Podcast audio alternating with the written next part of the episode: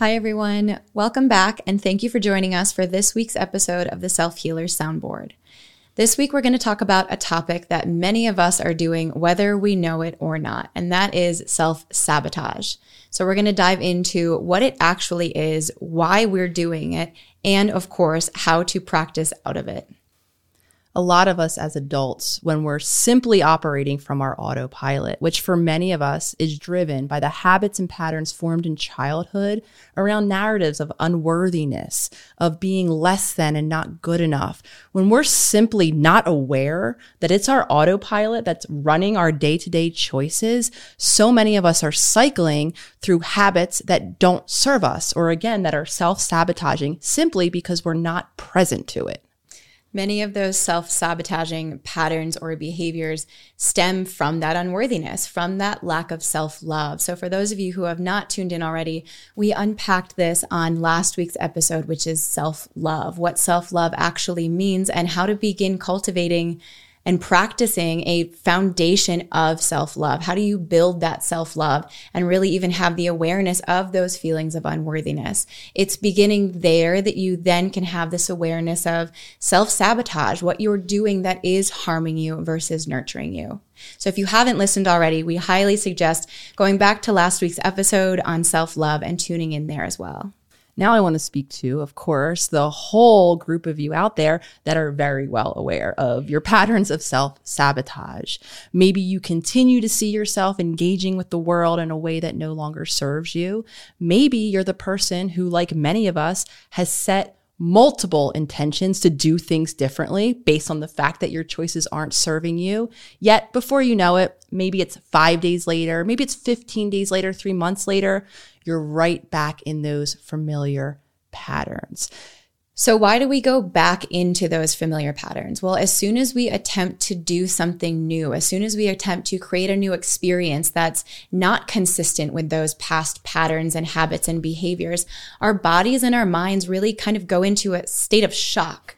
So what our body actually does and what our mind does is try and go back to the familiar. It yearns for it. So it automatically reaches out for those behaviors that will align us with that past kind of destructive habits and patterns. The familiar, according to our subconscious, where all of these pathways live, these habits and patterns, is what is safest. It's the thing you know to predict. It's you know what happens next. And according to our subconscious, that is well safer than what I don't know, than the uncertainty and then the possible threat of what lies on the other side. So each and every time we set an intention to do something different and we show up in service of that intention, before long, what happens is we meet resistance. For some of us, resistance lives in our mind. We have all of the reasons why. We almost lodge a court case of why these new choices aren't working. We should be doing a million other things. We need to go back to life as we once knew it. Others, it drops into our body. We feel a little different. Maybe we even become aware of discomfort, newness, unfamiliarity. Before long, we are driven to the safety of the familiar. So I'm speaking to everyone who's attempted to change. I know myself is included in this. It is not shameful when you go back into those patterns. It's what your subconscious knows. Because again, your subconscious's main goal is to keep you safe. You may have heard us talk about this when we speak of ego and how the ego really is not your enemy. It is actually your friend. The ego's only there to keep you safe. This is very much the same thing. That familiarity, that past familiarity, really can be looked at as a safe haven. At one point in time, it's the only thing you ever knew. So it makes perfect sense that the moment we go to try and change, or we go and try and create a new habit that's more aligned with our authentic selves or our highest self, we reject it. We don't want that to happen because it's new, because it's scary. That's very unfamiliar territory. We haven't spent enough time in that area yet versus the time that we've spent our entire life in this past familiar. So it's almost like a safe haven or a home that we want to run back to, because if we can predict the behavior and the outcome that comes next, then we have that knowledge. We have the knowing and the predictability, which in turn gives us this false sense of safety. when we return back to that familiar, it does feel like self-sabotage. It is ourselves, in a way, getting in the way of ourselves walking toward that future. And oftentimes, none of it is logical. And what I mean when I say that is, and I'll share my own example, one of my deepest wants and needs is to be considered, to be loved, right? So I've done a lot of work now showing up as that self, showing up as someone who's available to receive love, to receive support from my partners, from my friends. Yet, in those moments where, say, I do have someone showing up in support of me or willing to hold space or even hold me gently or kindly in a moment in a loving way, I, at my core, am so unfamiliar with actually letting that love in that what I notice myself doing is I flee, I run. Even if I don't physically leave the room, I emotionally disconnect. I might even take it a step further and begin to create a distance between us, to nitpick, to not like the way the person is showing up in love for me at that time. So that's what I mean when I say it's not logical. Logically, right, I do want this love. And I'm showing up, in service of attempting to receive the love. Maybe I'm going to my partner asking for support. Yet when my partner attempts to meet me in that, it feels so unfamiliar, so uncomfortable, even at times so unsafe that very illogically, I'm almost putting my hand up and saying, no, don't give me what I want right now. In a very real way, I'm sabotaging that moment, that need being met for myself. While we really don't often like to admit it, we as humans do love misery. We're familiar with misery or with that pain. We develop this experience over our life of feeling unworthy, of really believing we're not considered, of really believing that we're not loved. So when we're met with that, when we're met with love, when we're met with worthiness, when someone deeply considers us, if that's something new to us, then our subconscious goes into defense mode. It wants to keep that at bay. I personally have been a master of self-sabotage in my life for a lot of the same things Nicole's mentioned, and a really deep one of feeling unworthy of the life that I've created, the work that I'm doing, the place that I get to live in, the environment that I'm in, who I get to be. Now, a lot of this unworthiness comes from the background I had, coming from poverty, coming from abuse, coming from addiction, and presently having a family that in many ways is very much still back in that past. And one of the most challenging things for me on my journey has been witnessing me still when this self-sabotage comes up, when I'm doing really well, the podcast is great, our membership's going well, business is awesome, I'm in a beautiful relationship. And so much of me at my core, this subconscious habits and patterns of this past, that past familiar, wants to go and destroy it all. I want to run away from my partners. I want to pick fights with them. I want to destroy the work that I'm doing. Now, not because Jenna truly from my heart, my authentic self and my soul, not because I want to do it, but because it's most familiar to me to have chaos. It's most familiar to have destruction.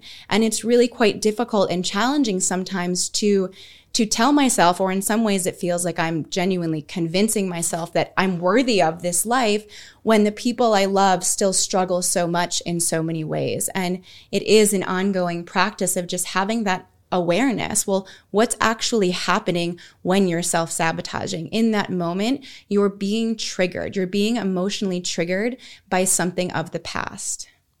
The work begins then when we first, as always, become conscious of our deep-rooted feelings of unworthiness, of the past as it continues to keep us stuck in these cycles of self-sabotage.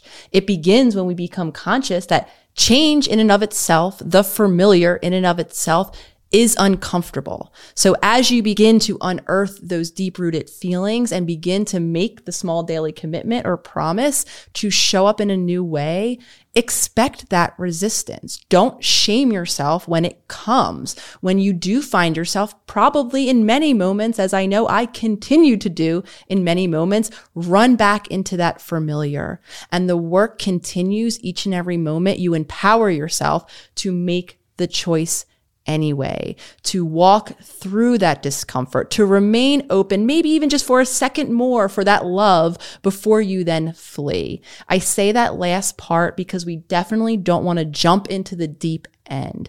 As we're doing new things, like we continue to revisit, it will challenge us. It will feel uncomfortable. We will meet new layers of emotions that so many of us might not have been in touch with. We don't want to dive into the deep end and just hold our breath and power through it. We want to gently ease our way into change. Yet again, change happens when we continue to keep those choices that are in alignment with our future as opposed to our past.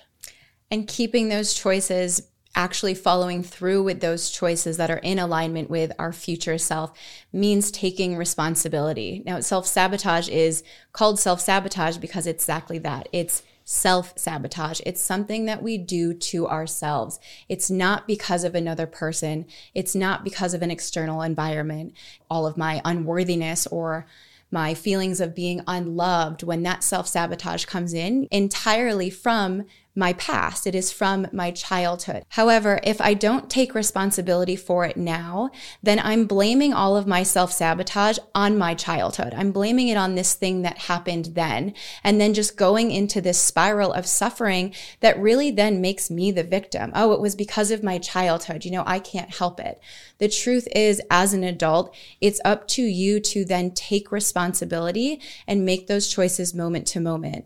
Now, this isn't to say that we don't carry our past with us. Of course we do, again, in that subconscious mind, which is why consciousness is the foundation of change, becoming aware of those deeper patterns and giving ourselves the opportunity for those choices. We can't even begin this journey if we're living solely from our autopilot. So really cultivating that awareness, that consciousness that yes, our past is at play.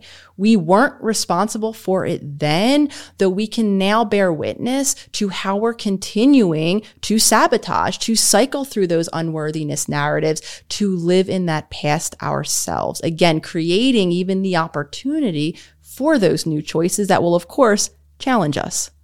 Self-sabotage is going to look different for everyone. Now, we all are our own unique beings. So your future self, your highest self, is going to look slightly different from someone else's. So your journey in getting there is also going to look different. That means the things that you do aligned with that future self, that new experience or that new habit you're trying to build that then sets you back into this pattern of self-sabotage is going to look different from another. Now, for me personally, it looked like sabotaging myself anytime I was gearing up for success. So for example, I've studied at so many different schools and ended up quitting every single time. I would fulfill the entire class and then not show up for the final exam and fail the class. Or I'd show up consistently late to a job that I was really proud of, really giving them no other choice than to fire me, to once again sabotage something for myself, to put myself back into that chaos.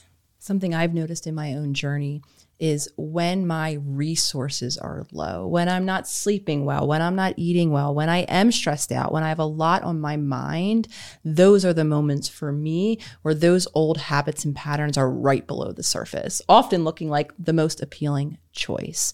So you can begin to witness even your own patterns.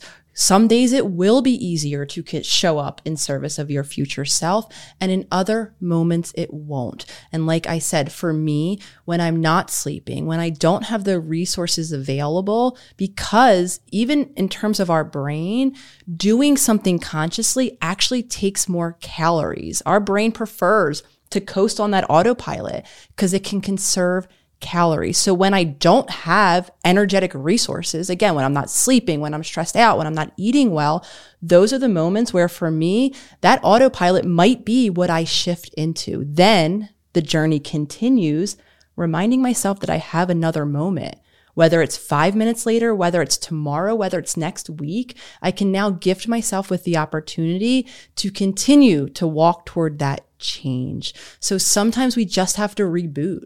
If you're tired, if you're sick, self-sabotage and those old habits might be what you witness yourself engaging in. And then we practice compassion, forgiveness. We continue to grant ourselves the possibility of choice in each new moment that we live. That's a perfect way to wrap up this episode, because it is the choices that we're making moment to moment that are going to allow us to walk towards a new future, to create a new future. So it takes awareness first, building consciousness for yourself, becoming aware of what's happening in the moment, and then making a new choice that is aligned with who you're becoming versus who you've been in the past. Speaking of choice, we want to thank all of you out there listening for making the choice to join us on our journey here on the Self Healers Soundboard. See you next episode.